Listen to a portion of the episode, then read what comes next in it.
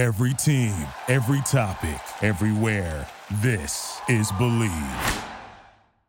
Hello, this is John Dorsey. How you doing, buddy boy? Don't be scared.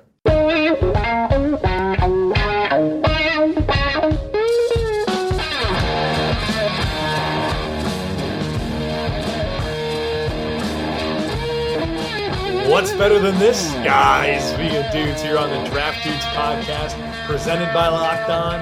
It's Joe Marino and Kyle Crabbs from the Draft Network, and we are your hosts here on this Tuesday edition of the show. We hope you had a safe and enjoyable Labor Day, but it's time to get back to the grind. Not that the grind never stopped, because we gave you the show yesterday. We were working on Labor Day, and we're going to keep working for you today with our segment Takes on Takes. Kyle, welcome to the show.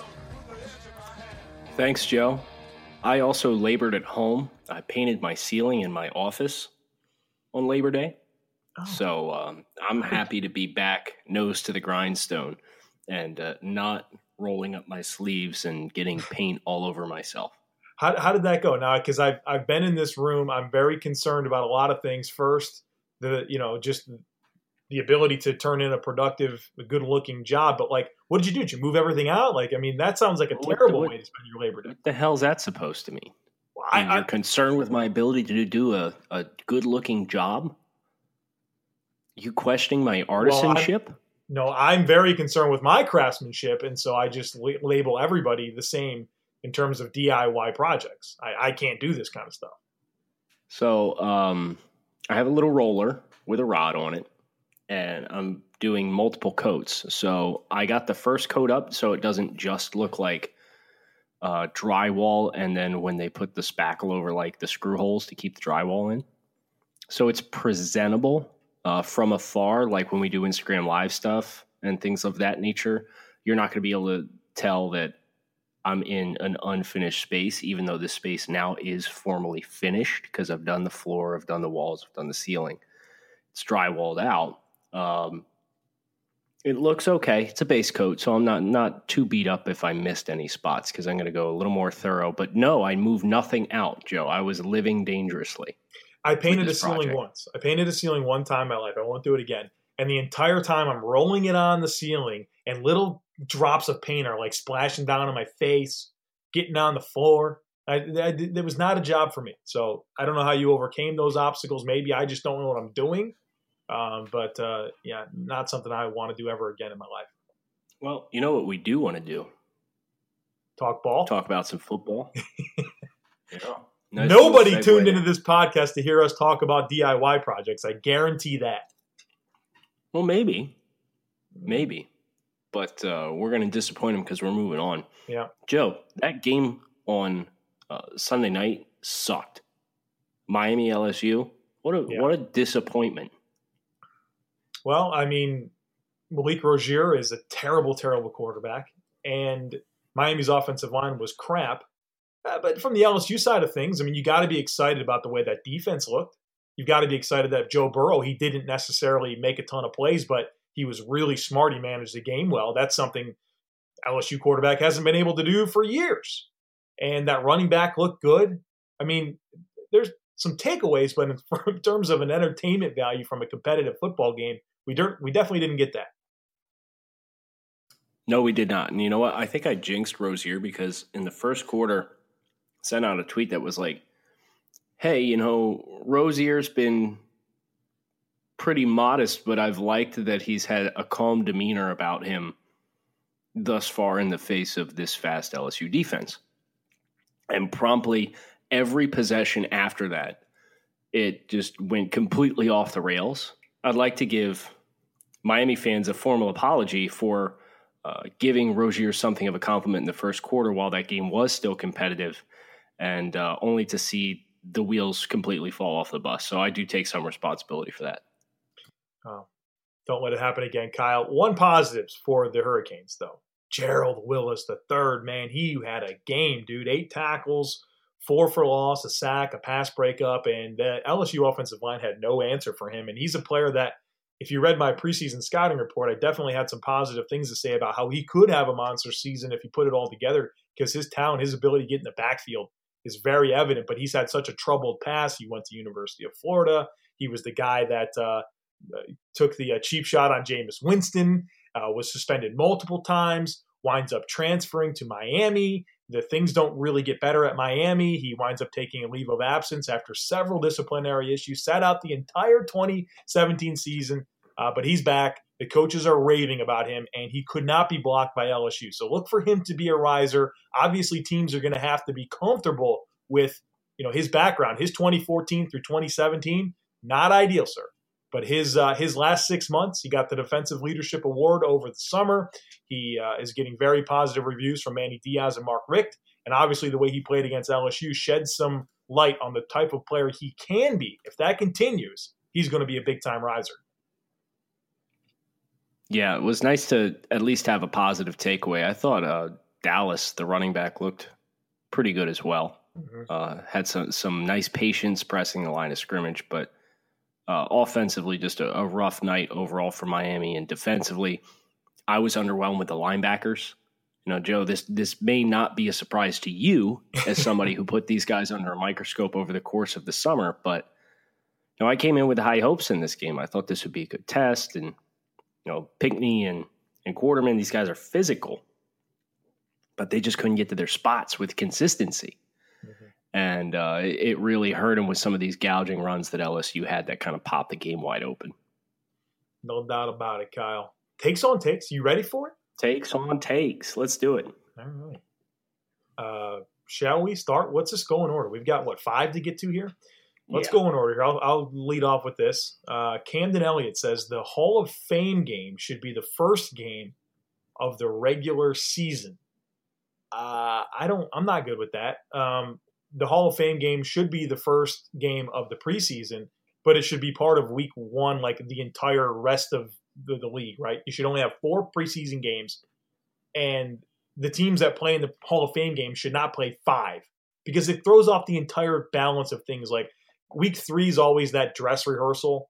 But if you play the team in the Hall of Fame game in week three, it's week four for them. And so you don't really get that starter on starter showcase. Now, should we reduce the preseason? Yeah, absolutely. But for the sake of this take, get rid of the Hall of Fame game in terms of it being an additional game for the participants. Listen, you can fit more people in that stadium in Canton than you can fit where the LA Chargers are playing this year. I think this is a cool idea. I would love to see them start off the season with a Hall of Fame induction preceded by a legitimate football game. With that said, I don't think logistics wise that's realistic until that stadium gets massive overhaul. They would have to put a lot of money and effort into making that a playable surface field of you know, do you remember what was it two or three years ago? Like it got so hot that it like melted yeah. the paint on the field, and they had to like cancel the game or something. Yeah. So uh, I, I think if you upgraded those facilities, that would be a cool, novel idea that I wouldn't mind seeing put into play. But uh, as of right now, I don't think it's a realistic idea. But it is an idea that I saw. My eyebrow went up, and I said, "Yeah, I think that'd be a, a really nice thing for us to try and shoot for someday." So you're okay Joe. with that? Like, oh wait, hold on. Yeah. Oh, well, all right. So neutral site game at a high school stadium. Joe, they send games. They send regular season games to London. Yeah, and I don't Who like. Who the hell cares if it's in Ohio? The the I love the way that it is right now. It's Super Bowl champions host host a game on Thursday night, get this thing started. That's the way I like it. Make the teams with the top two picks play in the in the Hall of Fame game to start the season. You, uh, they could play. They could play on on like a a Monday night, right? Then NFL team could play on Thursday night, and then the rest of the teams play on Sunday night and then those two teams that played on Sunday get like week 11 buys or something like that. Me, I don't know, man. Yeah, to teach their own. Sorry. Let's talk about Zach. Right. Zach has a take for us. One of the three rookie wide receivers in Green Bay becomes an all pro. So, Joe, can you name those players off the top of your head? um, no, but if you uh, let my producer have just a second here, uh, we go will, right ahead. We will be able to. Scantling is one, right? Yeah, Mar- yeah, Valdes Scantling is definitely one of them. All right, you ready? Here it is. I've got it in front of me. Uh, those receivers are J'Mon Moore, wide receiver, Missouri. He was their fourth round pick. Mark Marquez Valdes Scantling, fifth round pick from South Florida, and Equanimeous St. Brown, a six round pick from Notre Dame. So the question is if any of them can be an All Pro. That's correct. All right, go ahead. No. Next question. Uh, if there's silver lining though, right? Aaron Rodgers is throwing the football, so you, you never know. But I mean, those guys are day three picks. Scantling has some speed. Equanimeous St. Brown is a decent route runner with some pretty good ball skills, but there's a reason he got pushed so far down the board. There's some concerns about him being a bit of a prima donna. And then J'Mon Moore, he doesn't catch football with consistency, but he can kind of stretch the field, but he's not overly fast. Yeah, I don't know about this being an all pro, uh, any one of them being an all pro at all. Mike says uh, Will Grier is uh, that's the West Virginia quarterback for those who don't know is only the third best prospect on West Virginia's offense. So obviously he's putting David Sills, Gary Jennings, Yodny Cajuste, uh, potentially two out of those three ahead of him in terms of NFL prospects. I don't think that's true. Um, I think Yodny Cajuste might be their best offensive prospect. I like him a ton. He's super smooth as a pass blocker, really long arms, really does a good job of keeping uh, rushers at the end of his reach. He's so in control. His feet move. Like I love him as a pass blocker. Doesn't have a whole lot of power in the run game, but if you're playing zone, I like him a lot.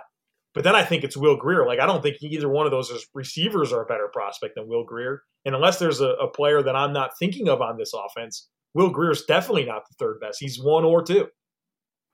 Yeah, I, I you can make a, a nice argument for Cajuste to be the top prospect on West Virginia's offense. Um, I like Gary Jennings. I like Gary Jennings more than I like David Sills. Yeah, same. Um, I don't know. I just, I just feel like from a, I guess from Mike's question, is it will they get drafted to be the third prospect or second prospect, or will people value them? Like, will people rate them as the third or second prospect? So for me, on my big board, I can guarantee you Grier will be one or two. But if you're looking at, you know, who will have higher draft capital and who will ultimately go on to have the more successful NFL career, um, if you think Grier's style of play doesn't translate and maybe Gary Jennings gets on a team and is a, a wide receiver three or wide receiver four, then yeah, I mean, if Grier flames out and somebody's on a team for six, seven, eight years, technically you could say he's the third best prospect. But um, for me, it's Cajuste and Grier. Right now, you'd have to flip a coin. I haven't settled on either one of those two.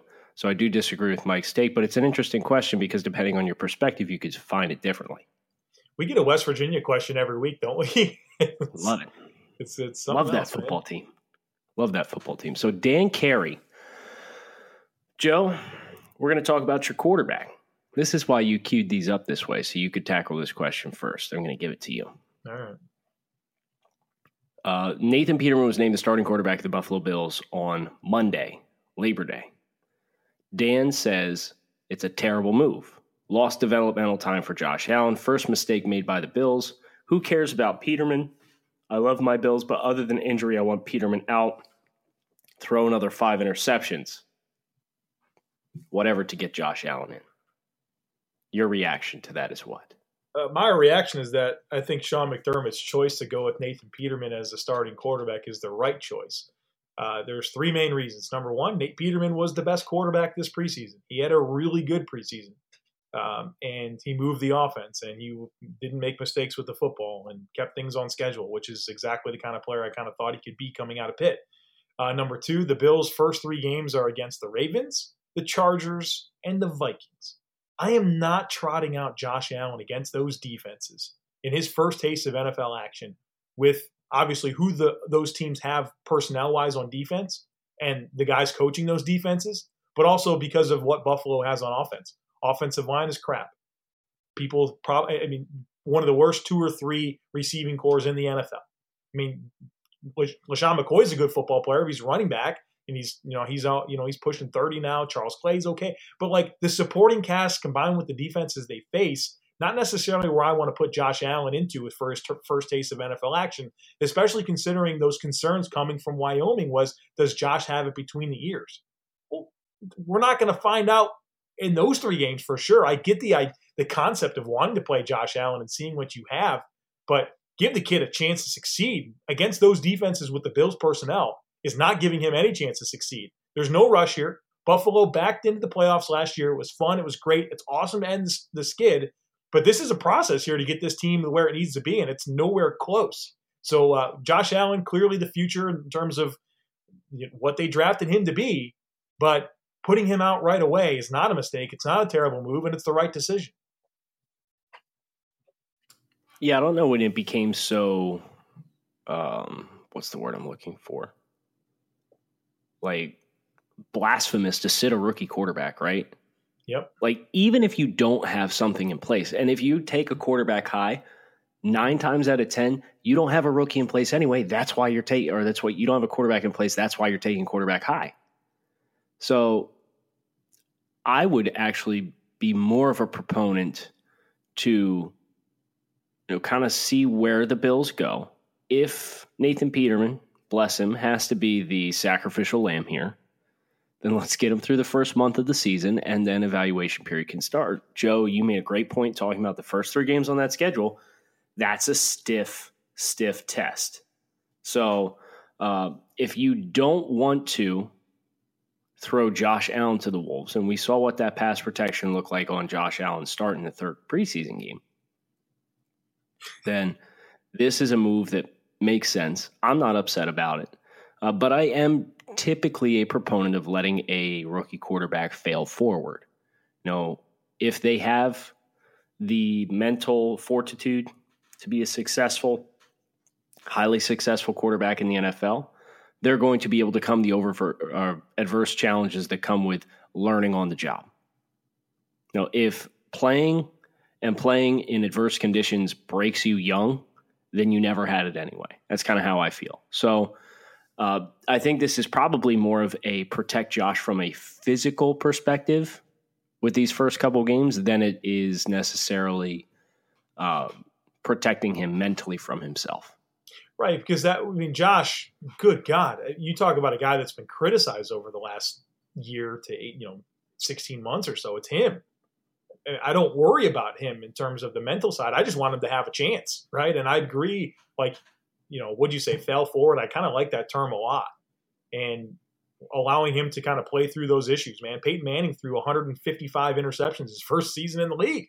You know, you kind of want to get it all out, and there will become a point in time this year where Josh Allen's going to see the field, but I just don't think it's right away. It's interesting, right? This rookie quarterback class, five first round picks, four of them are sitting week one, right? I, I believe Sam Darnold's the only one starting right away. So, um, you know, Ben Roethlisberger kind of ruined it for everyone when it comes to not sitting quarterbacks, but they're not all Carson Wentz, and he even struggled initially and, and improved throughout the course of the season. But you know, you not it's it doesn't come immediately, and uh, I don't have any problems with Sean McDermott's decision to start Nate Peterman right off the bat here. All right, we got one more, right, Kyle? Do you have any more thoughts on Josh Allen here, or we can move on? No, I'm good. All right, about Josh. I'm going to give this one to you, Kyle. Travis Laver says Mississippi State has the best defensive line in all of college football. Before you dig into this, I want to say this: uh, we really appreciate everybody who gives us takes on takes, uh, takes for us to respond to when we send out the tweet and stuff like that. But Travis sent this to us midweek last week. And so if you ever have a take in the middle of the week or something, hey, wonder what Kyle and Joe think about that, hit us up with that hashtag takes on takes and add either Kyle or I, and uh, we'll get to it. So thanks, Travis, for thinking about us uh, during the week here and sending this over to us. So, Kyle, does Mississippi State have the best defensive line in all of college football? They've got a really, really, really really, really, really, really, really good defensive line. Do they have the best defensive line? That's that's a bit rich for me. So I look across the landscape and I see Clemson, who I think is head and shoulders above above everybody else, but it's for depth specifically. You know, I do think Mississippi State's best two players, uh, Montez Sweat and Jeffrey Simmons, are comparable to what you get with the best two players on Clemson's defensive line in Clelin Ferrell and Christian Wilkins. Uh, I think Simmons is better than Sweat. I think Ferrell is better than Wilkins. So it's an interesting, interesting thought to kind of stop and think. And if you value elite players more, maybe you'd prefer Mississippi State's. But Joe, if I'm looking across the whole front, you can give me Clemson over Mississippi State. But that's a really good line. Yeah, it is good. What about Ohio State, Kyle? How do they fit into this? I know they have Landers and Bosa and Jones. I mean, um, feel like they're definitely in this conversation. And um, yeah, I'm, I'm going Clemson. And I think Dexter Lawrence is a player that I think he can be a lot better this year. He played with a foot injury all year and uh, last year, and so there's a lot of optimism from him being a you know a better player this coming season. And Austin Bryant, well, he may not be the best prospect in the NFL, but he's a good college football player. So uh, I think Clemson and Ohio State are probably better than Mississippi State. But I love giving some love to Mississippi State's defensive line because Simmons and Sweat are two players that I think are probably top 20 talents in this coming class. So, Joe, you mentioned Ohio State. I do want to give a shout to Chase Young, uh, number two.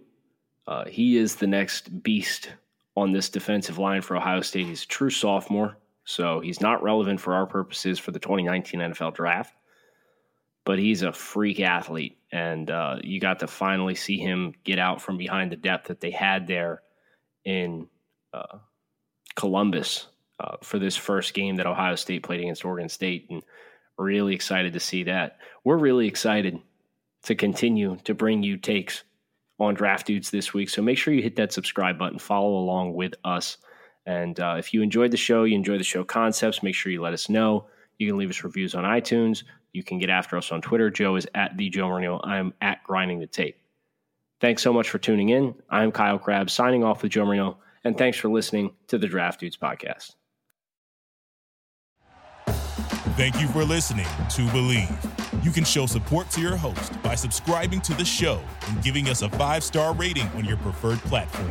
Check us out at Bleav.com and search for B L E A V on YouTube.